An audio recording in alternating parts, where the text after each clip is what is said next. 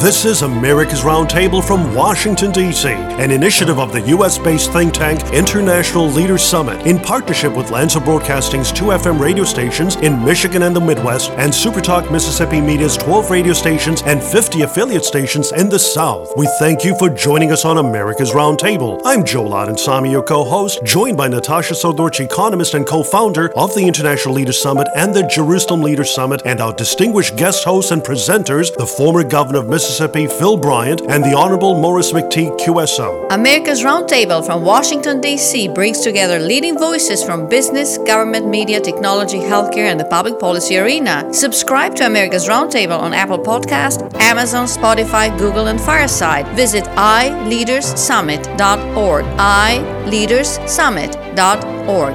Welcome to America's Roundtable. This weekend on America's Roundtable, we're delighted to welcome a great American, a principal leader, and a brilliant legal mind, John Yoo. John Yoo is the Emanuel Heller Professor of Law at the University of California at Berkeley, a former department assistant, attorney general, and has served in all three branches of government. He is a non resident senior fellow at the American Enterprise Institute and a visiting fellow at the Hoover Institution, Stanford University. His 10th book, Defender in Chief Trump's Fight for Presidential Power, was published by St. Martin's Press in 2020. Professor Yoo's other books include Striking Power How Cyber Robots and Space Weapons Change the Rules for War, Point of Attack Preventative War, International Law and Global Welfare. Taming Globalization, International Law, the U.S. Constitution and the New World Order, and Crisis and Command. A History of Executive Power from George Washington to George Bush. His uncountable op ed pieces and articles can be found on the pages of the Wall Street Journal and other major media. John Yoo was an official in the U.S. Department of Justice where he worked on national security and terrorism issues after the 9 11 attacks. He served as general counsel of the U.S. Senate Judiciary Committee. He has been a law clerk for Supreme Court Justice Clarence Thomas. Professor John Yoo has been a visiting professor at universities in South Korea, Japan, Italy, the Netherlands, and Israel. And without further ado, welcome, John. It's great to have you back on America's Roundtable. Welcome, John. Oh, Natasha and Joe, it's great to be back again with you. Thank you. John, America's founding fathers created the separation of powers between legislative, executive, and judicial branches of government, which was incorporated in the U.S. Constitution. The U.S. Constitution vests all legislative power solely in Congress, all executive and law enforcement power in the President and the executive branch, and all judicial power in courts. James Madison, one of the founding fathers and the fourth President of the United States, wrote in Federalist Number 47, and I quote, There can be no liberty where the legislative and executive powers are united in the same person. Today, we have a dysfunctional system that goes against the US Constitution, whereby unelected bureaucracy assumed legislative and executive powers, while the US Congress abdicated its lawmaking responsibility in order to have unpopular laws passed without risking the chances for re election. In the book, The Administrative State Before the Supreme Court, perspectives on the non delegation doctrine that you co edited with Peter Wallison, you focus on a non delegation doctrine intended to prevent Congress from delegating or transferring its legislative responsibilities to the President or the agencies of the executive branch. John, could you kindly share with us, firstly, how did we depart from the Founding Fathers' principle of the separation of powers?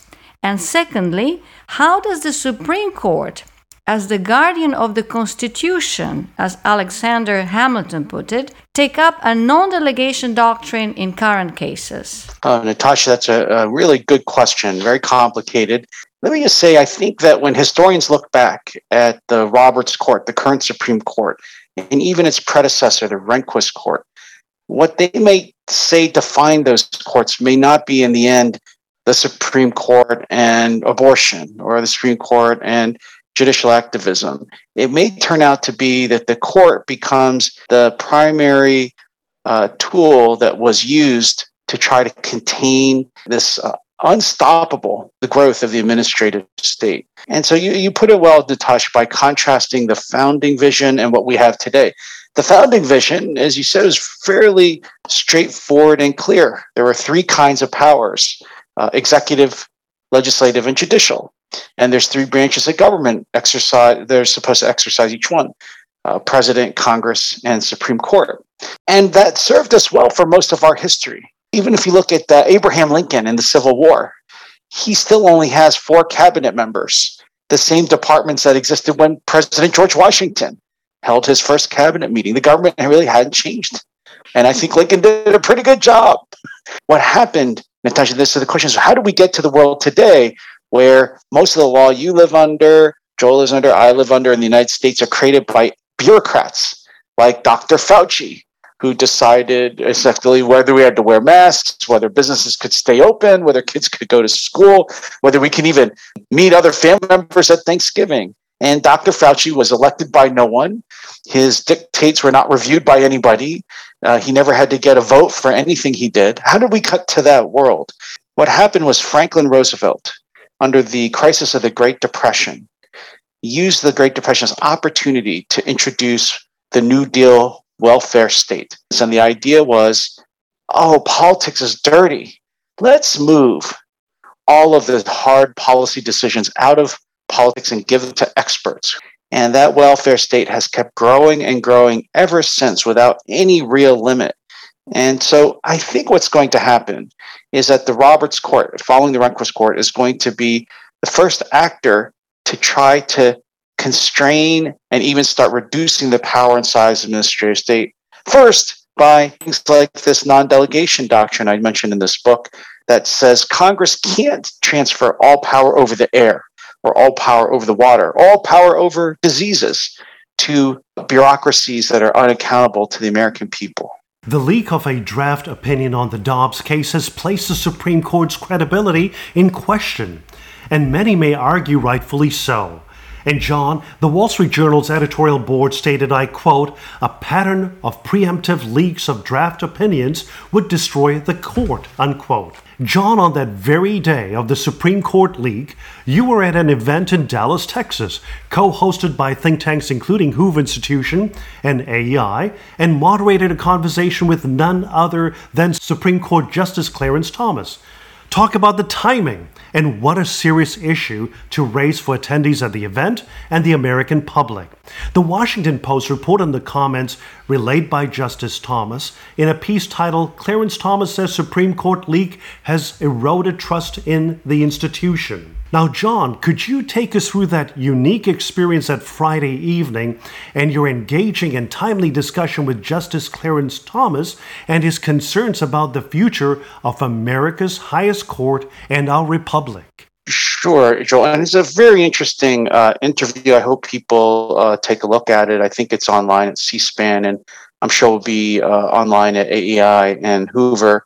As you said, the timing was what, what caused the news. Uh, this conference had been in, in, the works for months and months, and it, it was really about a, held to uh, commemorate and also update a conference from 40 years ago that focused on uh, the problems with African American communities, particularly in the inner cities, and uh, asking have the problems been solved or reduced? What kind of strategies can be brought to reduce uh, African American poverty, crime, uh, decline in the family? And so on. And that you know that is what Justice Thomas worked on before he was a judge.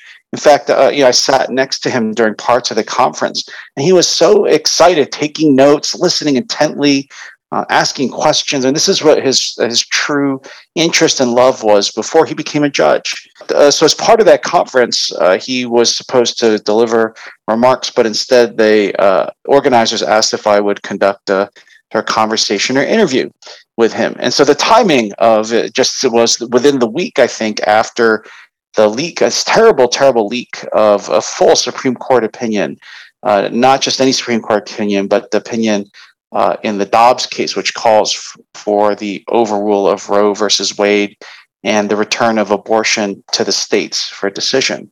You know, even though it wasn't the subject of the conference, I could not help but ask him. I think I said, Justice, anything going on at the court these days? so he, uh, but I tried to, you know, wrap it into the conference by um, saying, you know, the conference was in interesting ways about the decline of institutions, about the decline in the uh, black family, and the decline of neighborhood institutions like schools and policing. What can be done to stop the decline of institutions and rebuild them? And I said, isn't the leak uh, part of that story? Unfortunately, uh, the leak of a full opinion, which has never happened in history before. Mm-hmm. Um, and think about all the important cases that have come before the court before, like Brown versus hmm. Board of Education, or the Watergate tapes, or the Pentagon Papers. You could go on and on. None of those ever leaked. And so I asked him, isn't that part of the same trend? Uh, leaking opinion from inside the court is an attack on the institution of the court and the um, confidentiality and secrecy you need to have behind the scenes in order to persuade and argue and reach a decision. That's not just about voting, not just about representing interests. And so uh, Justice Thomas, he was uh, very candid in saying, you know, I, he said, he thought that the leak represents a loss of going to lead to a loss of trust between the justices and will change the institution. Hopefully, he thinks it can be repaired, but he said it's an undeniable change in the institution for uh, for ill. Mm-hmm. And John, the First Amendment to the US Constitution guarantees freedom of speech, freedom of religion, freedom of the press, right of the people to peacefully assemble, and the right to petition the government for a redress of grievances. These freedoms, which are protected by the First Amendment, have been gradually eroded. And just to mention a few examples, big tech censorship and shadow banning of majority of our fellow Americans who are in favor of the US Constitution and the rule of law principle, which eliminates the freedom of speech of America's majority, indiscriminatory lockdowns of churches during COVID, while, for example, certain large retailers and casinos remain opened, which brings into question the freedom of religion and peaceful assembly, and withholding from public, actually voters, relevant news prior to elections, which brings to question freedom of the press. Uh, John, what is your advice to our fellow Americans? How can they advance the First Amendment as our founding fathers envisioned it? And would you share with us any pending cases regarding the protection of the First Amendment at the Supreme Court? Natasha, I'm afraid you're right. I find free speech, not just the law of it, but the principle of it uh, under assault in America and many of the ways you describe. You look at the campuses, uh, you know, where I, I work on a campus, and you see efforts to prevent people from speaking, uh, prevent uh, uh, speakers, uh, not just uh, conservatives, uh, although that's taking place a lot, but even some liberals who don't hold conventional views on, say, climate change. Or there was actually an unfortunate incident at my alma mater, Yale Law School, where angry students threatened violence and disrupted a panel that was about free speech itself. Incredible. You know, it was a you know two speakers who have different views about gay marriage and abortion being in the Constitution and so on, but they could agree on the idea that you should have we should have free speech as a society, and yet the students you know, successfully stopped that panel from occurring. And then, as you said, you have free speech uh, under attack by social media companies, which are uh, and traditional media companies, which I think are making their unfortunately their prejudices known in the types of messages and content that they're policing now. And so, what can be done partially, I think, is the market. I, am very encouraged that Elon Musk has promised, uh, if he were to successfully buy Twitter, that he's going to lift these various content bans and that he's basically going to follow the First Amendment as his principle, even in the running of a private company. Mm-hmm. And I think the other thing that has to happen is the courts have to become much more diligent about protecting free speech rights. Um, and we have to push back on again, it goes to your first question, Natasha, against these unelected bureaucrats who are at campuses or corporations who are trying to enforce these speech codes. So again, I, another good example is San Francisco, where I live. Uh, one of the most progressive cities in the country. You had uh, members of the school board deciding to take Abraham Lincoln's name off of a school and other engaging other politically correct forms of canceling or deplatforming people, including Dianne Feinstein, the sitting senator from California, no one's idea of a conservative. and they were recalled by uh, the voters of San Francisco who've had enough. I think regular Americans have had enough of this. In fact, I think that has a lot with uh, President Trump's rise back in 2015 and 2016 was he showed he was someone who's not going to be governed by political correctness. And I think there's this larger rejection of it, even though we may hear about it, mm. it sounds like it's the governing ideas from our elites or in the media and so on. But I think most regular Americans have had enough, and you're starting to see uh, fighting back against these efforts to censor and cancel people. John, principal leaders like yourself have raised concerns about the future of America's judiciary and specifically the highest court in the land and how in America the foundational natural rights, so clearly articulated in the U.S. Declaration of Independence, is being chipped away in a nuanced and subtle manner. And in a recent piece that you wrote in Newsweek magazine, which we would encourage our engaged and enlightened listeners to go to read, it was leading up to the confirmation of Judge Jackson to our Republic's highest court. The Newsweek piece is titled, Should Supreme Court Justices Believe in Natural Rights? And you stated, on this score, Republicans would do well to focus less on Jackson's sentencing decisions and more on her eyebrow raising thoughts about the Declaration of Independence and natural rights. Her most remarkable response came not during the hearings themselves, but in the questions for the record after the hearing. In written questions, Senator Ted Cruz asked Judge Jackson, Do you hold a position on whether individuals possess natural rights, yes or no?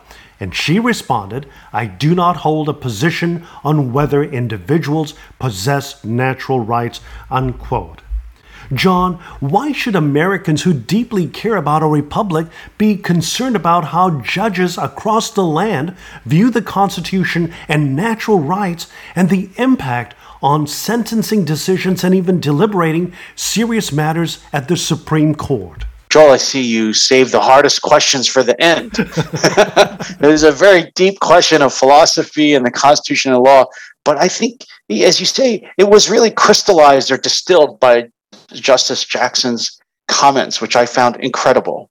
Uh, and actually, the, one of the famous things uh, that also came out of the hearings was when she was asked by Senator Blackburn if uh, she could define a woman right? And she refused to answer that question too. Why do those, in a weird way, make sense from her perspective, from the progressive view, and why is it so worrisome? Is because the progressive view is that there are no fundamental truths. There's no fundamental realities like men and women, the nature of uh, you know binary nature of sex for all but maybe 0.1 percent of the population. Uh, that there are no truths in the law that uh, she was unwilling to say that individuals don't have natural rights because under the progressive view it's just up to the government what rights you get. I found it disturbing because i think that's not the principles upon which our american republic was founded right? Because if she's right there's no natural rights. Then as i say in the piece then she also has to deny the declaration of independence. And then how can you say things are fundamentally wrong like slavery slavery was really was not banned by the original constitution and yet people like abraham lincoln the other radical republicans at that time said it's wrong and they pointed to the declaration of independence and the natural rights we all have in our individual liberty to work and keep what we make and to have freedom over our basic decisions and so I that is what worries me about the progressive project that's what worried me about Justice Jackson. But it's not just her. I think it's also the other two liberal justices on the court she will join who believe, like progressives do, that I mean, this is a fight goes back to people like the French, the Rousseau, and the French Revolution that man can just make man, man can make the world anything it wants, and they resist the idea that there are certain fundamental notions in, in our society, fundamental truths and rights. That is what the American experiment, though, is about. That's why we're different than Europe and Asia, because we do believe individuals have these natural rights that precede government. The job of government is to uh, protect us in our enjoyment of those rights, not to tell us what those rights are and tell us what to do. I think that's a that's what makes America uh, unique, and it bothers me that we it worries me that we have a very strong movement uh, in the academy and the courts, and as we were talking about earlier, in media that rejects those fundamental American values. We all have been shocked and deeply saddened by the horrific elementary school shooting in which an 18 year old gunman killed 19 children and two adults in Texas this past week. And our prayers are with the families of the victims of this horrific tragedy. The Second Amendment to the United States Constitution protects the right of the people to keep and bear arms. And it is envisioned as the right for the law abiding citizens to defend themselves, including from individuals, as in this case, a deranged shooter. And John, let me briefly share your words from your op ed piece published in 2019 in the Los Angeles Times titled, Finally, the Supreme Court is taking up gun rights again. And I quote, this would also require adopting a natural rights framework that presumptively allows the exercise of the right to bear arms until it infringes on another's equal rights or causes physical harm to a person or property. The Constitution, for example, would not allow the Second Amendment to justify shooting a person or damaging property except in self defense. Unquote. Uh, John, spurred by this week's horrific tragedy, there is a renewed debate about gun rights. Could you kindly share your thoughts with us? Again, America is unique from uh, uh, other countries where our Constitution does protect an individual right to bear arms. No right is absolute. Even the right to free speech we discussed doesn't mean that you have the right to drive around a neighborhood at two in the morning blaring on loudspeakers your thoughts about the government.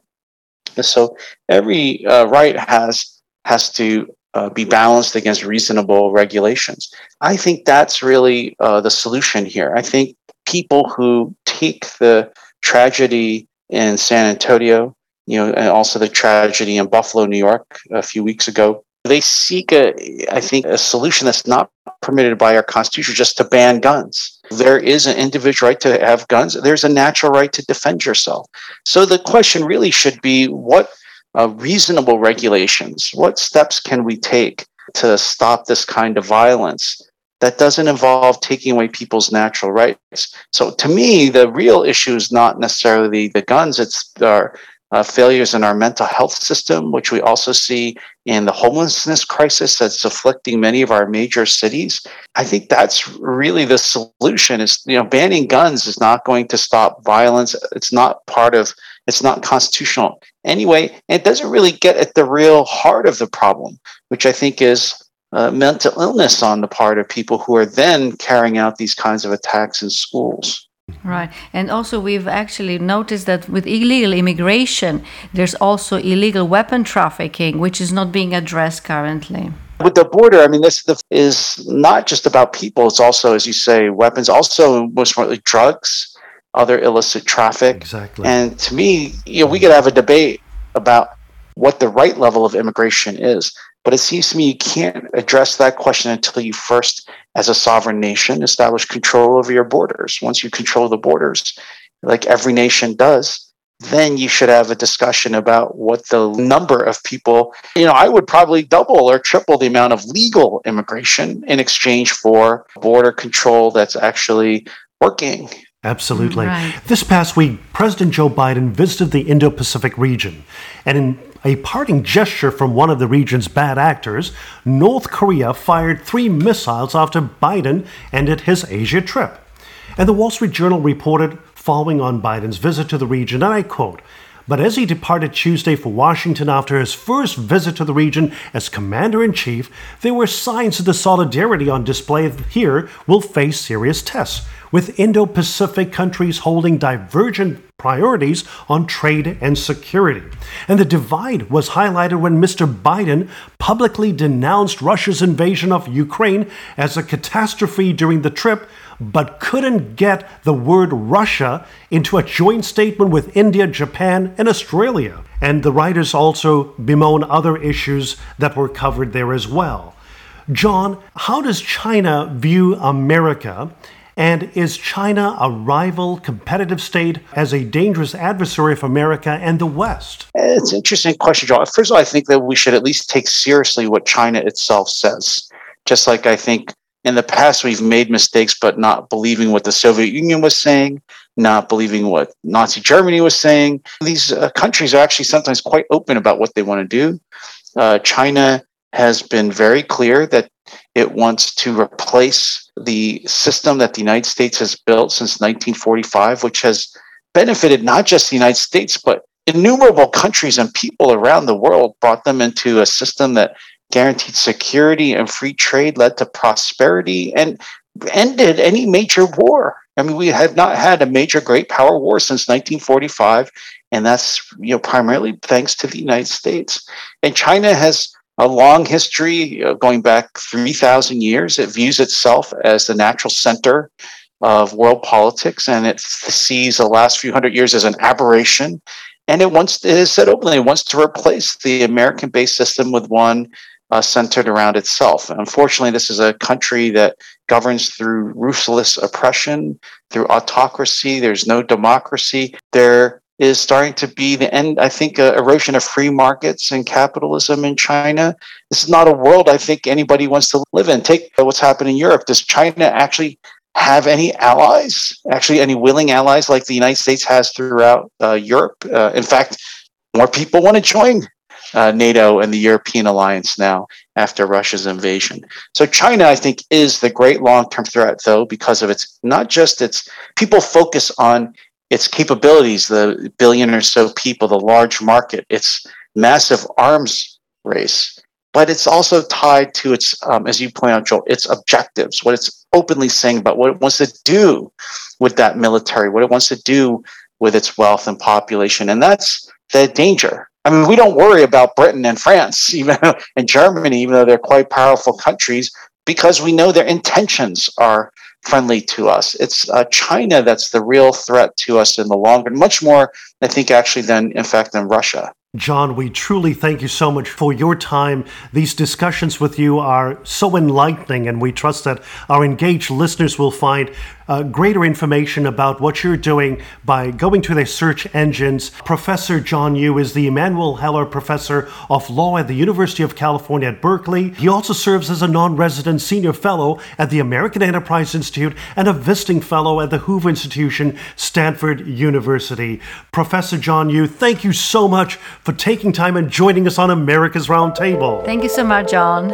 Uh, thank you, Joel. Thank you, Natasha. It's been wonderful uh, to be back with you again. This is America's Roundtable from Washington, D.C., an initiative of the U.S. based think tank International Leaders Summit in partnership with Lanser Broadcasting's two FM radio stations in Michigan and the Midwest and Supertalk Mississippi Media's 12 radio stations and 50 affiliate stations in the South. We thank you for joining us on America's Roundtable. I'm Joe Samy, your co host, joined by Natasha Srdoc, economist and co founder of the International Leaders Summit and the Jerusalem Leaders Summit, and our distinguished guest hosts and presenters, the former governor of Mississippi, Phil Bryant, and the Honorable Maurice McTigue QSO. America's Roundtable from Washington, D.C. brings together leading voices from business, government, media, technology, healthcare, and the public policy arena. Subscribe to America's Roundtable on Apple Podcast, Amazon, Spotify, Google, and Fireside. Visit iLeadersSummit.org. iLeadersSummit.org.